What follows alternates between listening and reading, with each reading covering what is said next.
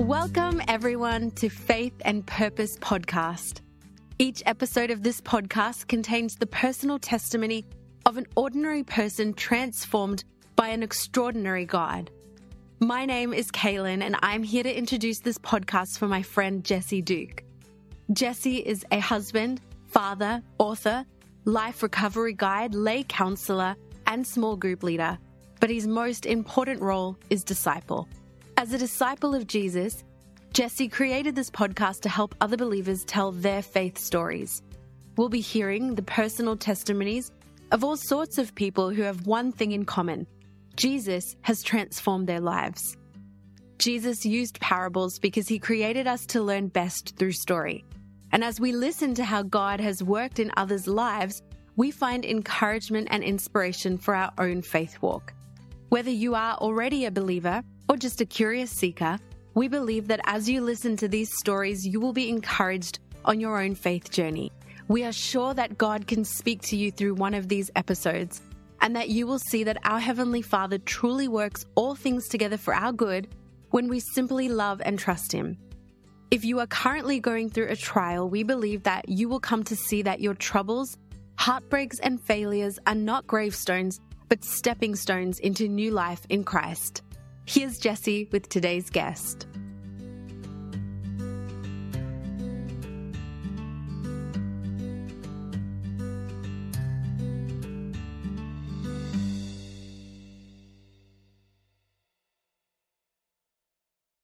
Welcome to Faith and Purpose Podcast. Today, in our very first episode, we have Doctor Lindsey Powell of Chesterfield, South Carolina. Lindsey's doctorate is in evangelism, and he's been a Christian for half a century and a pastor for many years. It was actually one of his sermons that God used to motivate me to start this podcast. So thank you for that, Lindsey, and thank you for being here and being willing to tell your faith story and being a guinea pig on my very first episode. So tell us about your faith story and your purpose. Well, great. I, I really appreciate you inviting me to do this, Jesse. It's been a, a lot of fun preparing for it, and uh, it's uh, first time I've ever actually done a podcast like this, so I do appreciate the invitation. I was born almost seventy-five years ago, and I feel very fortunate, first of all, to have had God give me that length of time. It hasn't been without its ups and downs. I've had heart issues and things like that, but I've also had a tremendous number of good times as well. So as I look back on my life, I'm just thankful to God, thankful to Jesus Christ for what he has done in my life. So I'd like to tell you a little bit about that. I was born on November the second, nineteen forty-eight in Atlanta, Georgia. After a couple of days in the hospital, I went to my hometown where I grew up, a little town south of Atlanta called Jackson, Georgia. My father and mother were Morrell Powell and Louise Powell, and they raised me there in Jackson, Georgia, on third Street. And I was also taken to church most every Sunday of my life. And so I grew up in Jackson, Georgia, and also in the First Baptist Church of Jackson. My dad owned a hardware store, and later on in life, he sold insurance and dabbled in real estate, buying and selling real estate. It's kind of funny for him because he was a, a Christian all his life, and he depended on the Lord. He was a hard worker, and he actually made more money after he retired than he did uh, in his early days. God blessed him tremendously. He lived to be almost one hundred years old. My mother was an elementary school teacher and a great mother. So I grew up in Jackson, Georgia. It was a small town at the time I was there. Not many people moved in and not many people moved out. So I had uh, a lot of constant friends, but very few new friends, just old friends. And we grew up together there. In those years, I knew about God, but I didn't know him personally. And I don't know if you can really understand the difference between that, but mm. I would listen to sermons and I would go to Sunday school and I would be told about God. I would read about God in the Bible. But there's a great difference in knowing about God and knowing God. I attended Jackson Elementary School and Jackson High School and graduated from Jackson High School in nineteen sixty-six. During those growing up years, as I mentioned earlier, I attended church most every Sunday, Sunday morning, usually Sunday night, Wednesday night. I was also taught to do things that were right, do the proper thing. I wasn't taught so much about God's direction in that. It was more like, this is something that I ought to do. This is the way I ought to behave. Mm-hmm. And so it wasn't really related to the Bible all that much, like I, I try to be today. My father suggested that I be a Boy Scout. So I started out in the Cub Scouts and then went on to be a, a Boy Scout. And I have never forgotten the Boy Scout oath. It says this: on my honor, I will do my best to do my duty to God and my country, to obey the Scout law, to help other people at all times, to keep myself physically strong, mentally awake, and morally straight. And I, I just thought that was very interesting for the Boy Scouts, considering what they are today, yeah, and how they've incorporated uh, gay, homosexual people into yeah. that organization. Big difference between what it was and what it is. The Boy Scout law is also interesting. It says that a Boy Scout is trustworthy, loyal, helpful, friendly, courteous, kind, obedient, cheerful, thrifty, brave, brave clean, clean, and reverent. That's right. I got to memorize too. And so you begin to think about how things like that, the Boy, Boy Scout oath, relates to Jesus Christ. And of course, if you know about Jesus, you can see some relationship there. But if you have no clue about who Jesus is or who God is, then when you say, do my duty to God and my country, God could be Allah, God could be any idol, God could be anything. And so there's really a, a difference in the Boy Scout oath, as good as that is, and the Christian faith. Boy Scout motto, though, is be prepared. And so I've always tried to be prepared. And now looking at it from a Christian point of view, I'm preparing myself, not just for heaven, but for the life that God wants me to live down here on earth. I, as I said, I attended First Baptist Church Jackson regularly. Most of my friends also attended church there. Some, though, were Uh, other denominations. Were Catholic, not too many, but uh, a good number were Methodist and Presbyterian also.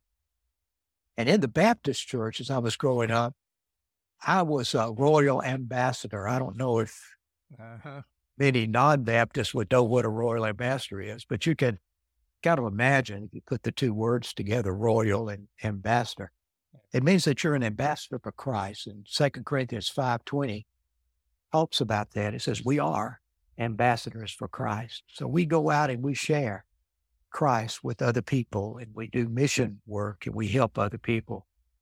So the Royal Ambassador Pledge is a little more, a lot more actually Christian-oriented than the Boy Scout oath was. The Royal Ambassador Pledge says this: as a Royal Ambassador, I will do my best to become a well-informed, responsible follower of Christ. So it's a big difference there, doing what's right, doing the right thing, and being a follower of Christ. Some people tend to want to uh, say those are the same things. They're definitely not. But to be a responsible follower of Christ, to have a Christ-like concern for all people, to learn how the message of Christ is carried around the world, to work with others in sharing Christ, and to keep myself clean and healthy in mind and body. With Jesus, he changes your life. With the Boy Scout oath and the Boy Scout motto and all that, it, the focus is on you mm. and what you do and what you can do and what you should do. But with Christ, it's different. Because when Christ comes into your life, when you repent of your sin, acknowledge the fact that you're sinful, and acknowledge the truth that you need a Savior, somebody to to change you, to come into your life and pardon those sins, to forgive those sins, and to make you a different person. Mm-hmm. That's what Christ does. And so to become a follower of him does not really focus so much on you as it is on what Christ can do through you.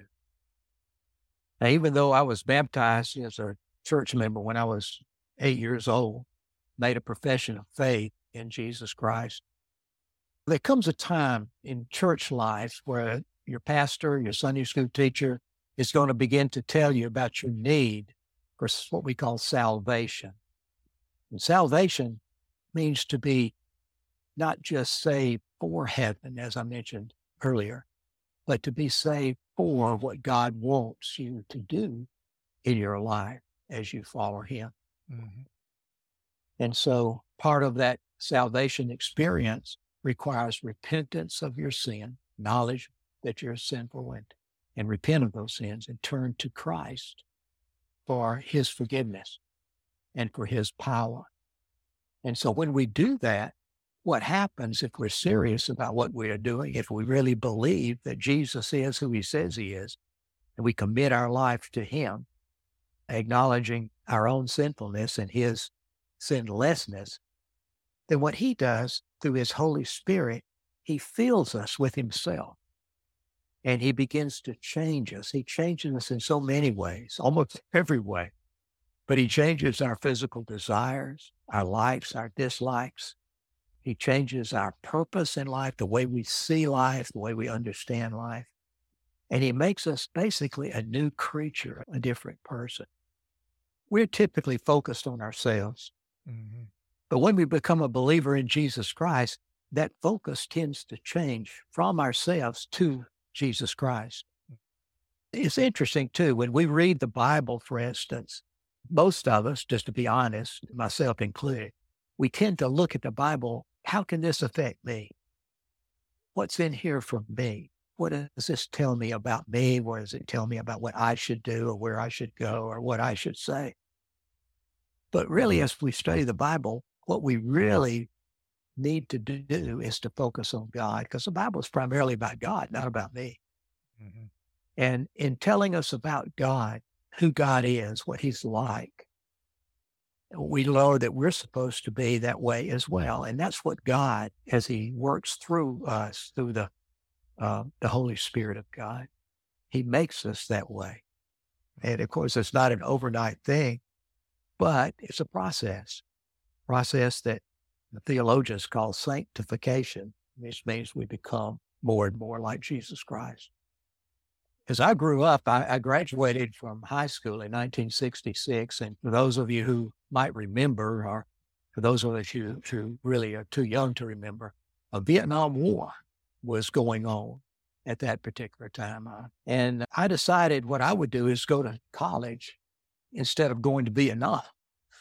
And at that particular time, if you went to college, you had a draft deferment. There was a draft process going on in America at that time. And if you became eligible for the draft, then you were likely to be called up to go into the military and perhaps ultimately go to Vietnam. And so I went to Georgia Tech. And, and while I was there, I wanted to go into the military. That was my long-term goal, had been for years since I was a boy, to be a pilot, an Air Force pilot. And so while I was at Georgia Tech, I enrolled into the Air Force R O T C program and was in it for two years, two of the four years that I was there. At the end of those first two years, I just, I don't know what happened, but I lost my focus. I don't know. I just became so unenamored with the military that I didn't really care for it anymore for some reason. But anyway, I, I got out of the Air Force R O T C program. And then when I was just about to graduate in nineteen seventy, they changed the draft rules and they came up with this draft number thing. And it was all based on when you were born. I was born on November the second of the year I was born. And each birthday, each it's three hundred sixty-six days, counting February the twenty-ninth. And you had a draft number. And the lower your number, the more likely you were to be called up. Yeah. Well, my number happened to be sixty-nine, which out of three hundred sixty-six, that's a low number. Uh-huh. And so I knew that I was about to be called up. And so I went ahead and I joined the Air Force. And I, I wasn't interested in, in studying for the officer qualifying exam. I didn't do well on the exam. And so I wasn't accepted into the officer training program, even though I was a college graduate. So I went ahead and enlisted, hoping I could become an officer somewhere later on in the process. Now, by that time, I was living far from God. As I mentioned, I had been baptized when I was eight years old. But when I hit about fourteen, I just, I quit living for God. I mean, I was a secular person, living for myself, living for the world, living for fun. And that's the way I, I remained up through my college career and a few years beyond that. So when I enlisted in the Air Force, they sent me to Travis Air Force Base, California, to be in aircraft maintenance. And I worked there for a few months. And one day, I was passing by the general's office there, the wing commander, who was a general at the time. And uh, his name, I believe, if I'm not mistaken, his name was Brigadier General Grimrod. And I passed by his office, and it was, I can look back on it now and I can see it was God leading me. But at the time, I just thought I had this idea. Maybe I ought to go talk to this guy. If there's anybody who give me a good recommendation, it would be the wing commander. And so I just went into his office. I was just a one-stripe airman, you know, and walked into his office. And I told his first sergeant what I wanted. And I guess I expected him to just usher me right into the office to talk to the general. But of course, he didn't do that. He said, well, you go on about your way, and we'll call you if you've got an appointment with the general. Well, I left the office. And then it, it, again, it was like an understanding came into my mind.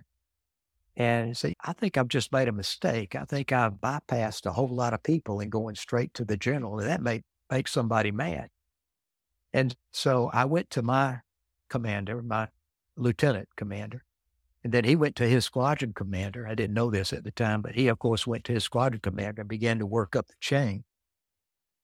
And I had retaken the Air Force officer qualifying test and did really well on it.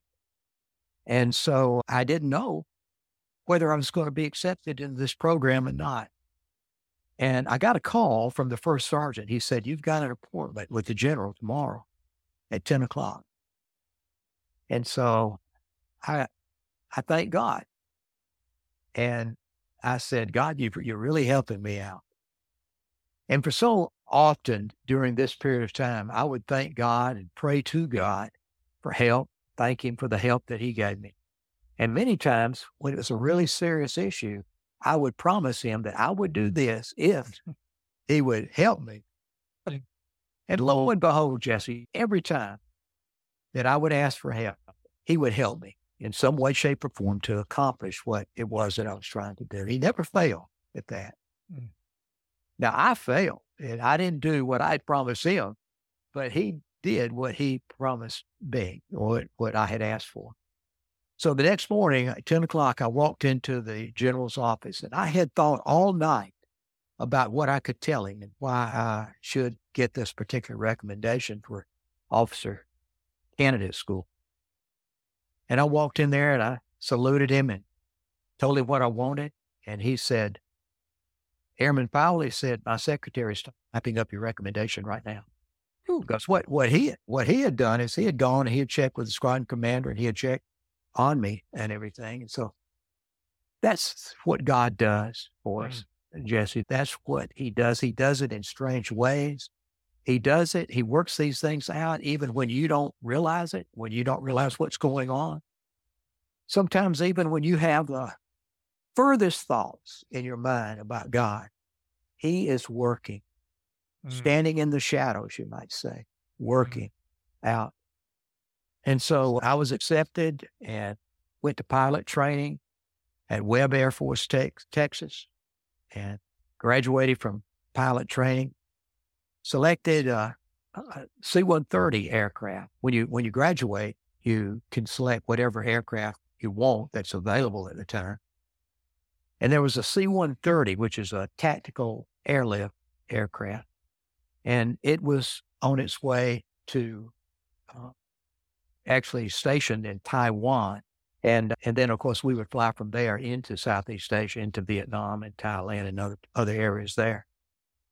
So I went there and got involved in the Vietnam War as it began to be phased out. I actually got there in early seventy-three. Okay. And in, in early seventy-three was, was when the war was was winding down. The prisoners of war were returning home. Right. As I was coming through Travis at the time, I got to see them actually come.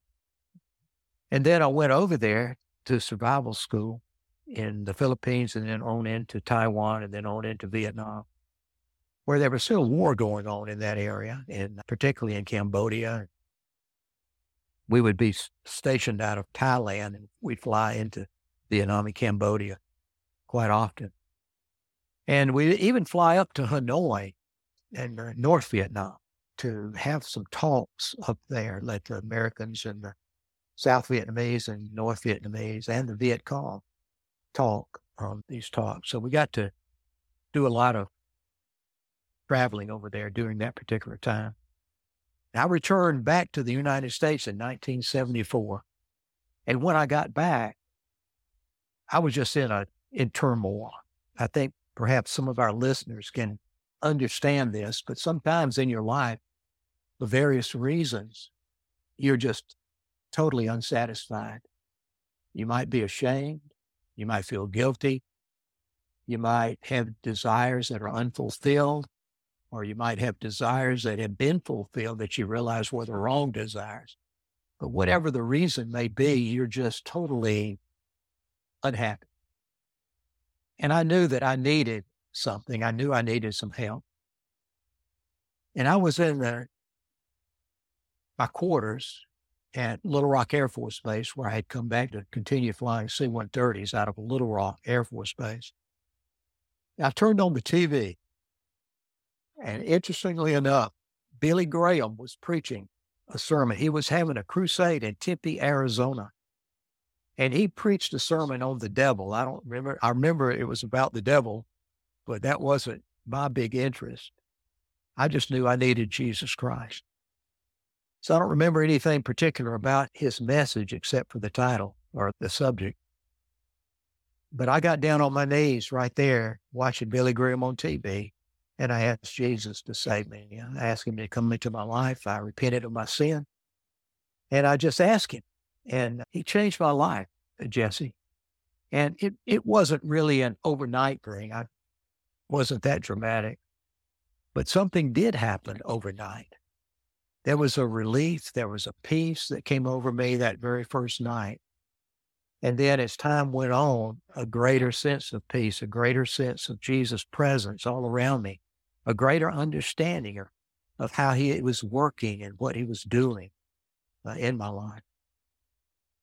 And uh, I've always wondered when I was actually saved. Was I saved at eight when I made a profession of faith? Was I saved at that time? I was, I guess I was about twenty-four. Mm-hmm. And I, I would, if it were me saying, I would say at twenty-four, because that was when I was really serious and have been serious about it ever since. But God is, is a graceful God, and God will do great and mighty things if we give him an opportunity. So whenever he worked in my began to work in my life, whether it was at eight or twenty-four. He certainly did it at twenty-four. And just, I'd like to share with you just a few things that he did at that time that were so meaningful to me. I hope yeah. It's meaningful to you. But I was there in my, my squadron there at Little Rock, and I decided to go see the chaplain one day.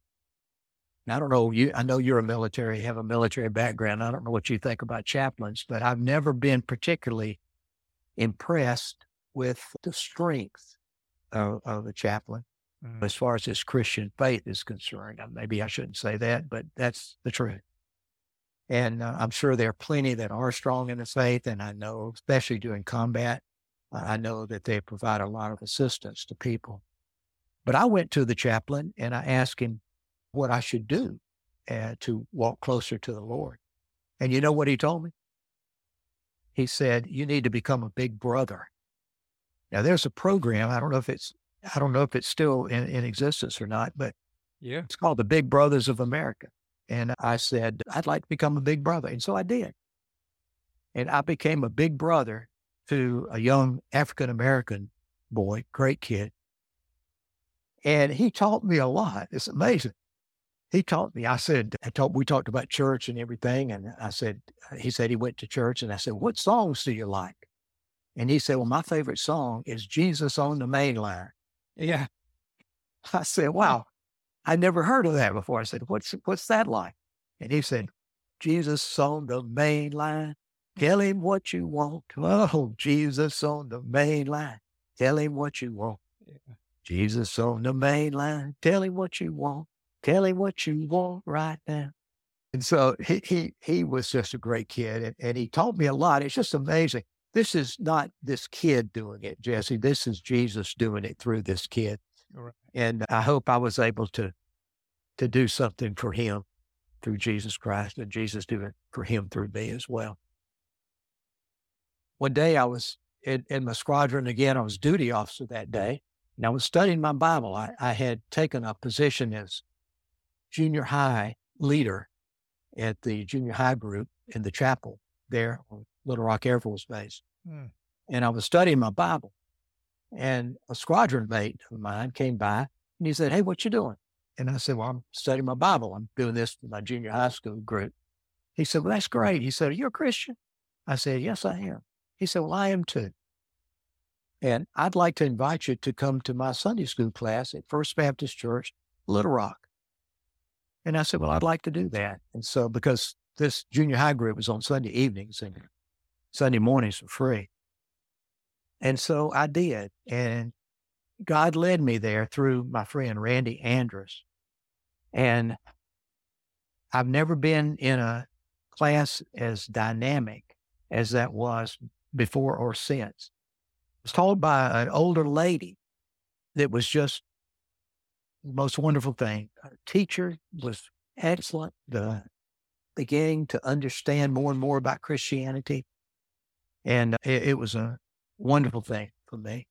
And while I was there, I learned about seminary. And I talked to our youth pastor there who had been to seminary and went to Southwestern Seminary. That's where the youth pastor went. And so I said, I'd like to do that too. But I was in the Air Force at the time. And so I made arrangements to, as I was approaching the end of my commitment to the Air Force, made arrangements to, to go that seminary. But before I left the Air Force, I got a call one morning, and it was from the duty officer that day. And he said, we've just had a, one of our loadmasters on the C one thirty. He was had the position of loadmaster, responsible for loading and unloading the aircraft. He was uh, an alcoholic, really bad alcoholic, and he had drowned.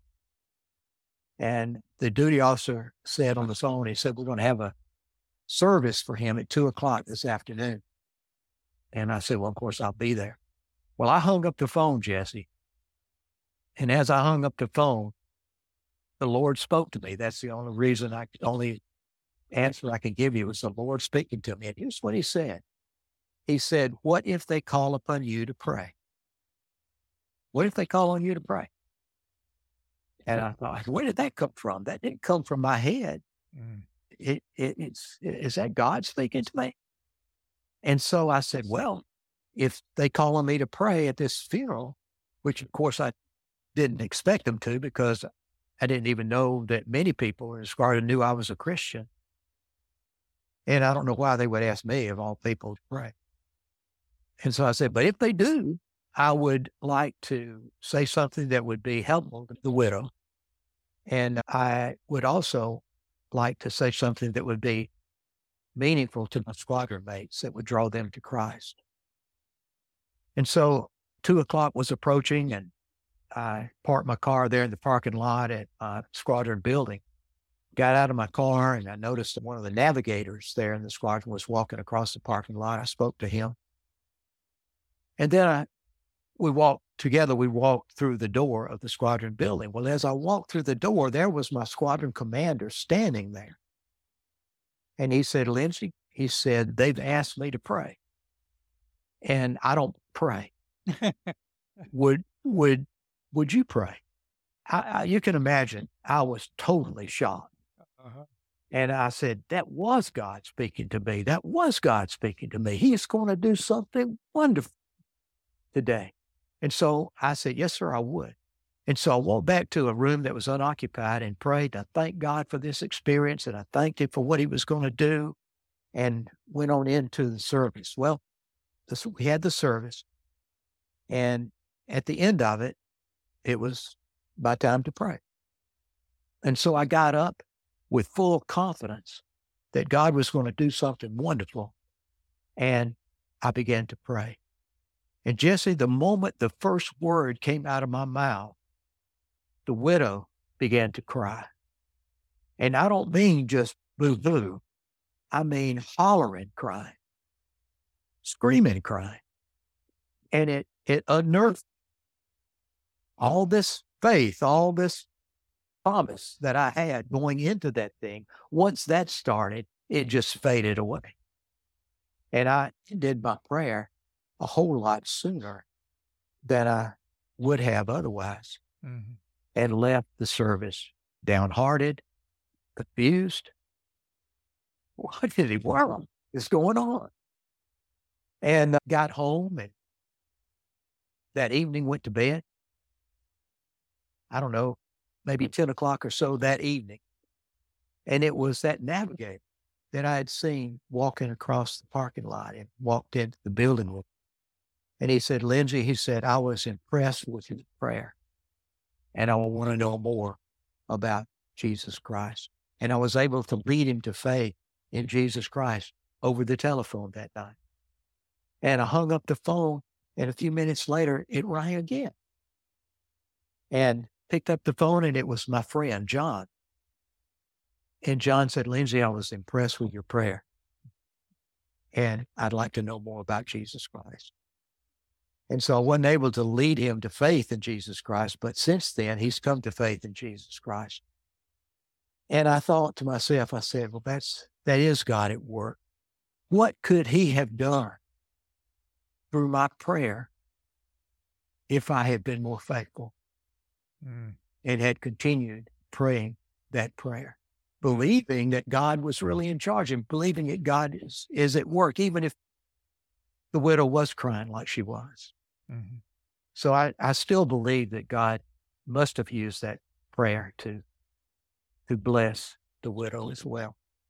So anyway, that's just a one story of things that God has done through my life that are just amazing to me. At that particular time, I was just about ready to leave the Air Force. I was able to, to go, and I felt the Lord calling me to preach. I had preached uh, my first sermon on an Indian reservation in Oklahoma. And it was in nineteen seventy-four. It was with the First Baptist Church of Little Rock. We went on a, on a mission trip there to help them with one of their buildings. And so while I was there, they asked me to preach. And so I did. That was uh, my first, my first sermon. It wasn't recorded, thank goodness, but one of the Native Americans there was telling me about, I know what you like. I said, what What do you think I like? He said, well, you like chicken. I said, well, wh- why do you think that? He says, because that's the gospel bird. All the preachers like chicken. So I said, yeah, you're right. I do like chicken. But I remember that. So anyway, that was my first sermon. And then, then I felt the Lord calling me to Not not really sure exactly where to, to go, but to go to the seminary, maybe be a preacher, maybe be an evangelist, something in relation to the church. And so I went to Southwestern Seminary started there in kind of off track a little bit. Usually you start in the fall, but I started in the spring, the spring semester. This was in and Texas? Texas. It was in Fort Worth, Texas. Yeah. And enjoyed that a lot. Particularly enjoyed visiting around the different churches. I was at University Baptist Church in Fort Worth one Sunday evening, and uh, they had a service that night, and enjoyed the service a lot. And then after the service, they said, now for all you young adults, particularly those that are single, we have a, a, a another program for you. It's upstairs, and I'd like you to go up there and, and join us if you would. So I said, sure, I'd like to do that. So my roommate and I were there together, and we decided that we'd go up and do that. So on the way up the uh, staircase going up with this upper room, so to speak, I saw this girl. Man, she was beautiful. She had long black hair. Thought it was black. It's actually brown, but it, it looked black at the time. It had on a, a kind of a orange and brown jumper. And man, she was great. I said to myself, I said, I sure hope we get to sit with that girl. Turned out that girl was with her roommate, and they sat down at the table and they left two empty chairs. Can you imagine that? And so my roommate and I, we sat down at those chairs, and I got to know this girl named Frankie. Her name was Frances, but everybody called her Frankie Renfrow. And about, I guess, about four months later, probably a little bit more than that, but about five months later, we were married in August of nineteen seventy-six. And so August fourteenth, as a matter of fact, so that's coming up Monday. Mm-hmm. So anyway, we got married, and we bought a house there in, in Fort Worth in nineteen seventy-six. Well, believe it or not, fourteen thousand. That, that house today would just, it was a small house, of course, but it probably run one hundred thousand dollars today on value. I don't know. But Frank and I went to seminary. She, she, oh, here's a good thing too. This is how God worked. Back in those days, seminary didn't cost hardly anything. It cost me one hundred dollars a semester to go to seminary, believe it or not. And it cost Frankie, since she was my wife, fifty dollars a semester to go to seminary. Of course, you had to have food cost and living expenses, and like it, like you would anywhere, but but it was cheap. It's not that way anymore, but they, God did that for me and for everybody else who was there at the time. So anyway, when I got out of the Air Force, they gave me this program that they call Palace Furlough. And they, not not to sound too prideful, but they gave it to people that they felt like they they would want back if people who were getting out changed their mind. And so they gave me that, and I said, well, I don't have the intention of coming back, but, you know, I'll take it just in case. And sure enough, as I completed seminary in nineteen seventy-eight, I just felt led to be a bivocational whatever, particularly a bivocational evangelist. Yeah. And so I, I spoke to the Air Force and see if they would want me back. And they said, yeah, we, we would. We'd like to send you back as a as an instructor pilot in T thirty-eights, which is the supersonic trainer aircraft, pilot training at that time. And I said, yeah, I'd like to do that. So they sent me to Laughlin Air Force Base, Texas, which is Del Rio, Texas. And you probably heard a lot about Del Rio recently. Okay. Anyway, I was there for four years and went to the First Baptist Church in Del Rio, met a lot of Christian friends there in the training wing that I was in there at Laughlin, and just had a great Christian experience there, outside of the Air Force as well as inside, because I met Christian friends there in the Air Force as well. It became, became close friends of mine. And while we were there, some very interesting things happened in Del Rio. Our first child was born. It's a girl. We named her Mary. And then our second child was born there, another girl. We named her Jenny. And then we left Little Rock and was offered uh, an assignment to Pope Air Force Base in Fayetteville, North Carolina.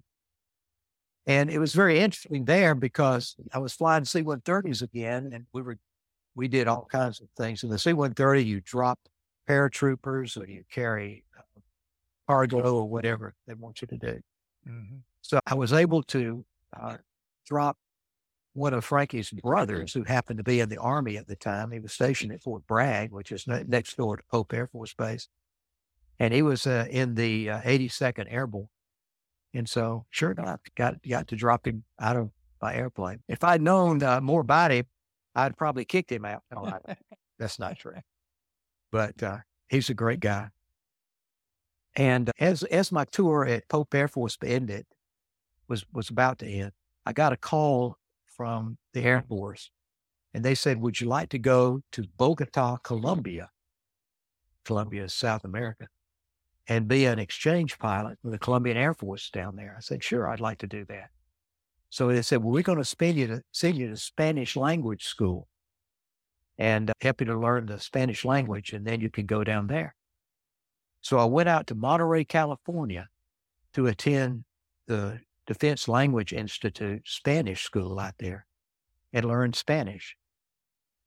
And so about, I guess about halfway through that Spanish training program, they called back and they said, we've just canceled all of our exchange programs down to that area because that at that time they were having a lot of trouble with the cartels down there, the drug cartels, and they wouldn't let us go down there at that particular time.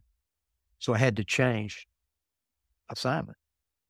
So they called me up, Jesse, and they said, look, we've got our another assignment here that you might like. It's in Bulgaria, of all places. And they said it's a defense attaché uh, position. We'll let you finish up your Spanish language. We'll send you over across the way to the Naval Postgraduate School and give you a, a master's degree in international relations. Mm. And then we'll send you to Bulgaria. And I said, well, that sounds very interesting. I'd like to do that. They said, well, we've got one question for you. I said, what's that? I said, well, do you drink alcohol? And I said, no, I don't. And they said, well, that's okay, as long as you're willing to serve it in your home, because this defense attaché business is a lot of socializing and what have you. And it's important to be able to serve alcohol in your home. And I said, well, I'm sorry, I don't, I don't do that either. And they said, He said, well, we'll call you back. I said, okay. And so sure enough, they called me back. They said, well, look, we've got another assignment for you. I said, great. What is that? They said, it's an assignment to Liberia. And if you don't know where Liberia is, it's not a library. It's a Liberia. Yes. And it's in Africa, of course. And they're going to send me there. And they said, it's uh, we, we, we'll send you to learn French. And it's a flying assignment and what have you. And it's a defense attaché assignment again. And I said, well, that sounds good. I, I'll I'll take that. And they said, well, we got one question for you. I said, what's that? Do you drink? I said, no. Still don't, you know. And they said, well, it's okay, but would you be willing to serve it in your home? And I said, no, I, I don't do that. And, and they said, well, call us back if you change your mind. And I said, well, call me back if you change yours. So. Didn't get a call back about that job, but I did get a call back about another one. It was in Panama, you know, the country of Panama, down at the canal and everything. And uh, went down there. That was finally wound up with that one. And it was it was a good job because I started out in one division, the exercise division, and then they changed me over to be the general's executive officer. And that was pretty interesting because from that position, I was called up to be the executive officer for the four-star general, the commander of U S Southern Command, which is responsible for all the military exercises, military events in Central and South America. And they sent me to the Pentagon for that, for that position. So to make a long story short, Jesse, God has just been with me through everything that I've done, all through those experiences in North Carolina, where we had our, our third daughter born, in Washington, D C, where our, let's see, I guess Panama, our fourth daughter was born. Washington, D C, where our fifth and sixth daughters were born. And just done all kinds of things for me in my life, watched over me, taken care of me. When I messed up, he was able to blind people's eyes to my mess up. And that's how God, God works. That's always given me confidence to, to know that if, if God wants me noticed, he'll call the attention of others to me. Mm. And if God doesn't want my mess up noticed, he'll blind others to that mess up. And so that's, that's been a comfort and an encouragement to me. Well, I always like to talk about my family. We, we have ten children now.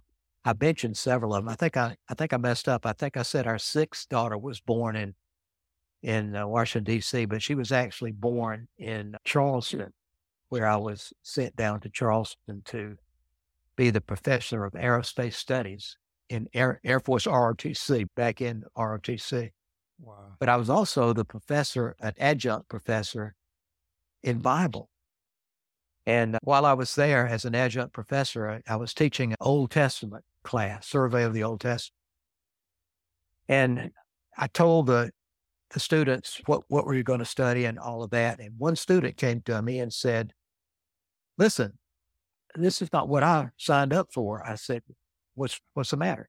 He said, well, I just signed up for a, a survey class. I, I didn't know this was going to be devotional, the study of the Old Testament. And I said, well, it is going to be devotional. And at the end of that, that semester, one student came to me and said, I've really been impressed with all I've learned from the Bible. And I'd like to ask Jesus Christ as my Lord and Savior. And uh, it was that particular student, the one who didn't, didn't want devotional teaching. But at any rate, when I was there, I got a chance to teach Bible, got a chance to preach. I was an interim pastor at at several churches there and just enjoyed that particular time. But all through my Air Force career and through that college teaching experience, my family stood with me and was very much an encouragement to me. And then when I left the Air Force, I became a pastor in Greenwood, South Carolina, of a church there. And while we were there, Frankie's brother called us up and said that we have this situation in my, my company. This woman is about to have a baby, doesn't want to keep the baby, looking for someone to adopt them. Would you like to adopt?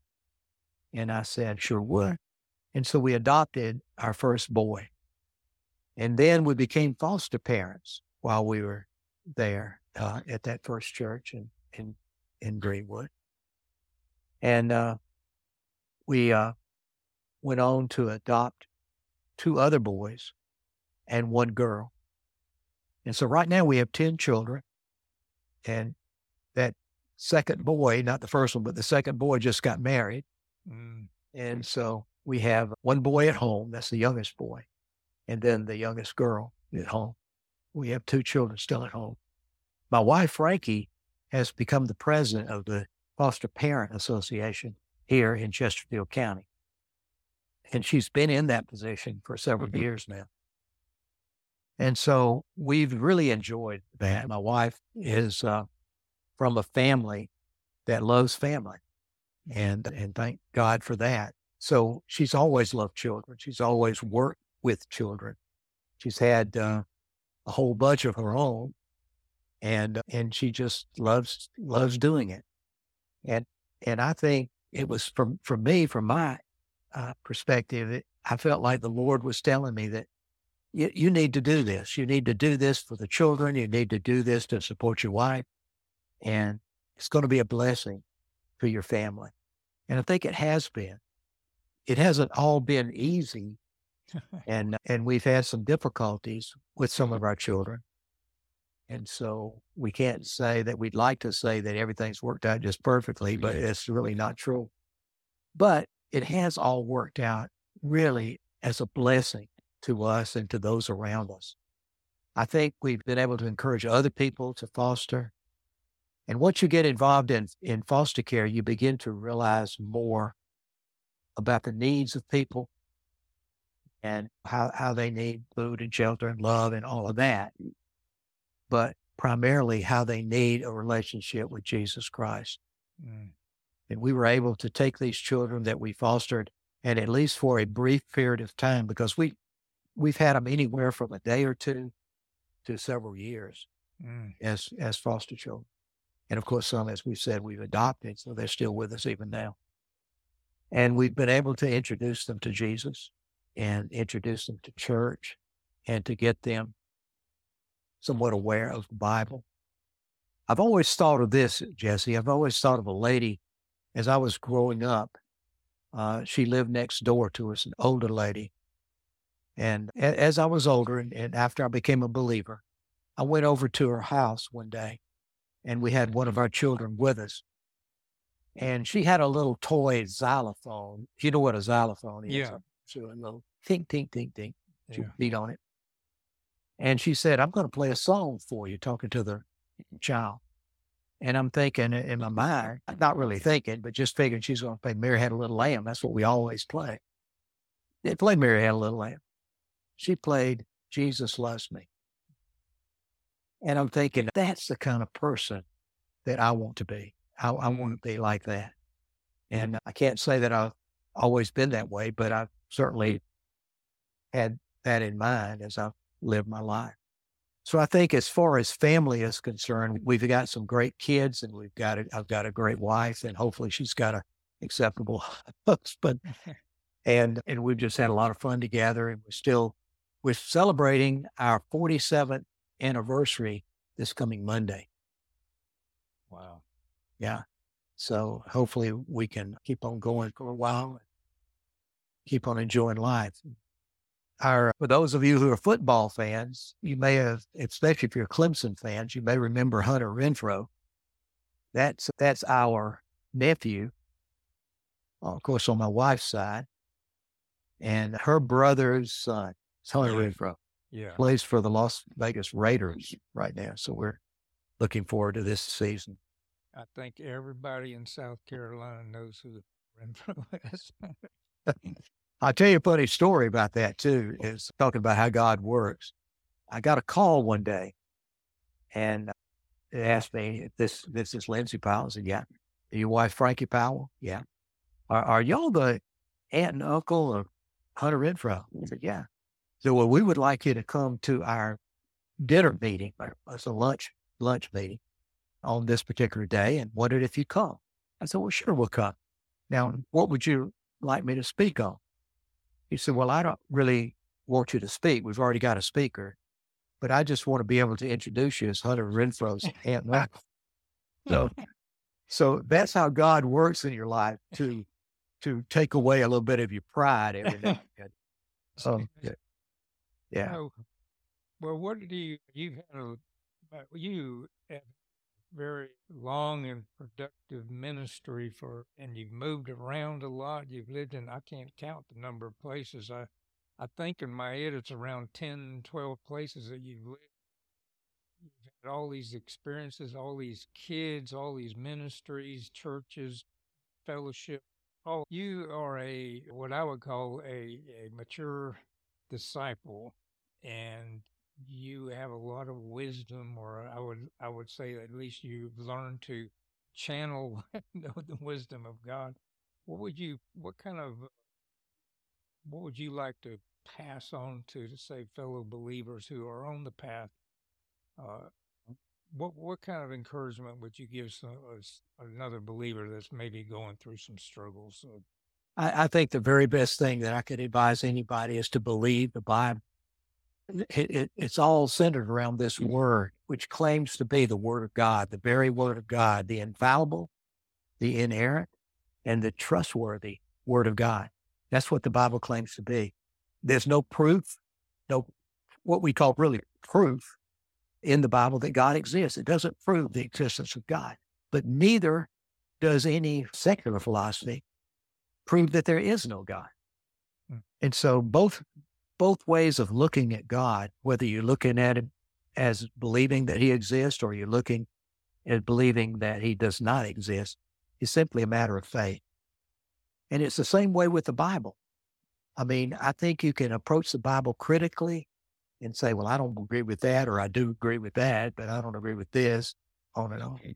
Or you can look at the Bible as a book that is what it claims to be, the truth of God, that the authors, these these forty plus authors that wrote this book over fifteen hundred years, they're not really the authors of the book. They put pen to paper or parchment.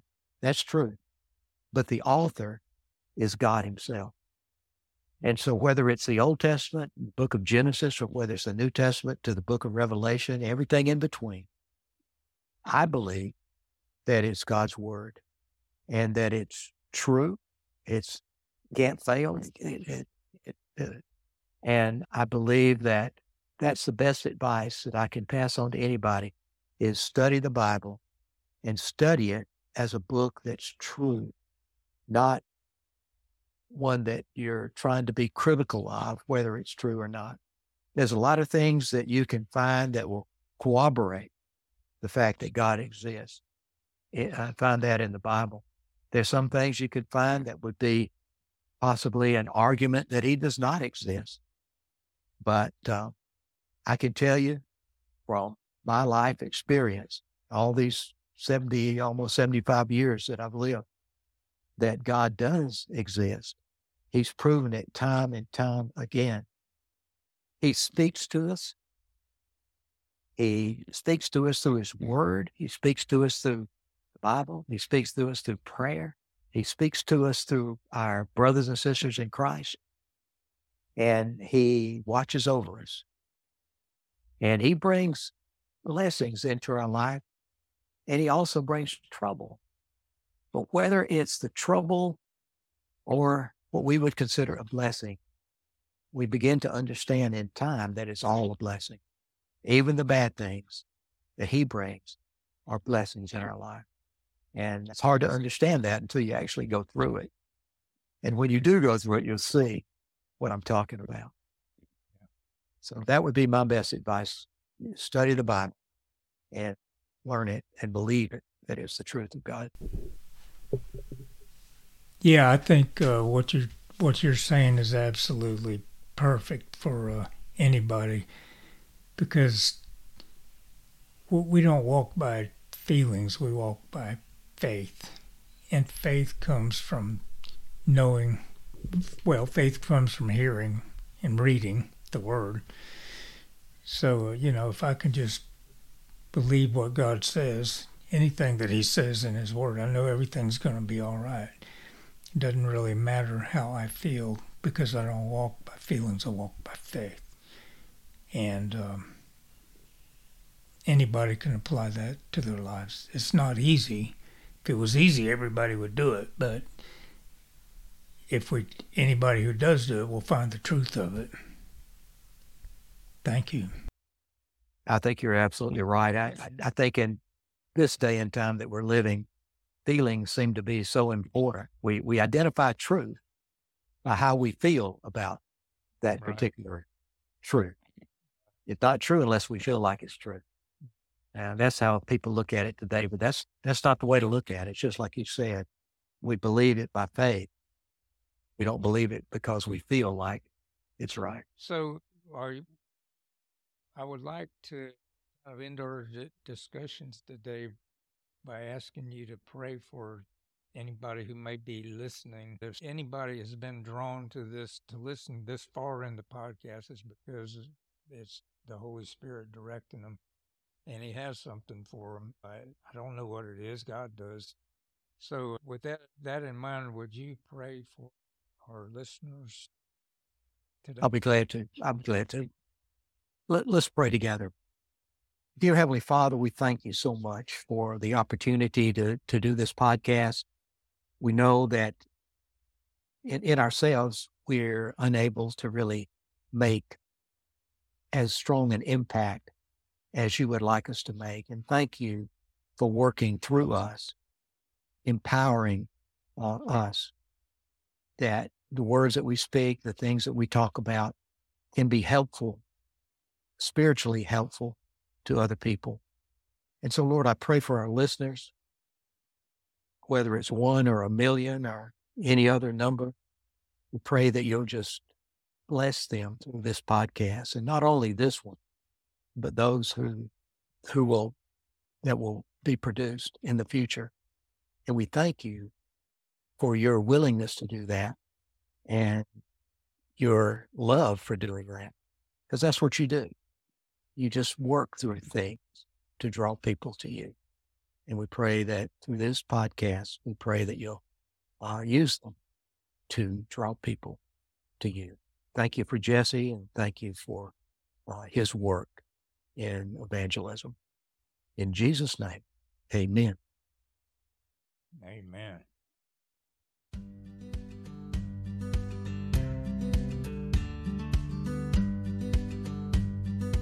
We hope you've been blessed by today's story. In case you haven't noticed, there are no advertisements on this podcast, and we hope to keep it that way. So if you've heard something that you think could help someone you know, please share it using the link in the show notes. Also, if you will give Faith and Purpose a positive review on your podcast platform, you could help more people find it. You will probably never know how that small effort can make a big difference in someone's life, but our Heavenly Father knows. Speaking of sharing, if you know a Jesus follower with a story to tell, please send them a link to Faith and Purpose Podcast. It may encourage them to tell their story. That person may even be you. Our only criteria is that Jesus be glorified. Most Christians don't share their faith because they mistakenly think their story is not interesting enough, or that it's self-centered to talk about themselves, or that they are not competent to explain the gospel correctly. But none of that is relevant. If Jesus has changed your life, you have a story to tell. All of our stories are completely unique. No one has a story like yours, and you may be the only one who can reach someone else through telling your experience. All of our stories are completely unique. No one has a story like yours, and you may be the only one who can reach someone else through telling your experience. So don't be intimidated. A story is just that, a true account of your own experience, and no one can disagree with your experience. When we tell what Jesus has done in our lives, we are being obedient to his command to go into all the world and preach the gospel to every creature. It's not about theology, and it's not about how interesting or special you are. It's all about Jesus. So when you're ready to tell how Jesus has impacted your life, you can let Jesse know at his ministry website, jesse duke dot net. There you can download guidelines that will make it easy to prepare to tell your story. Thank you for listening today, and shalom.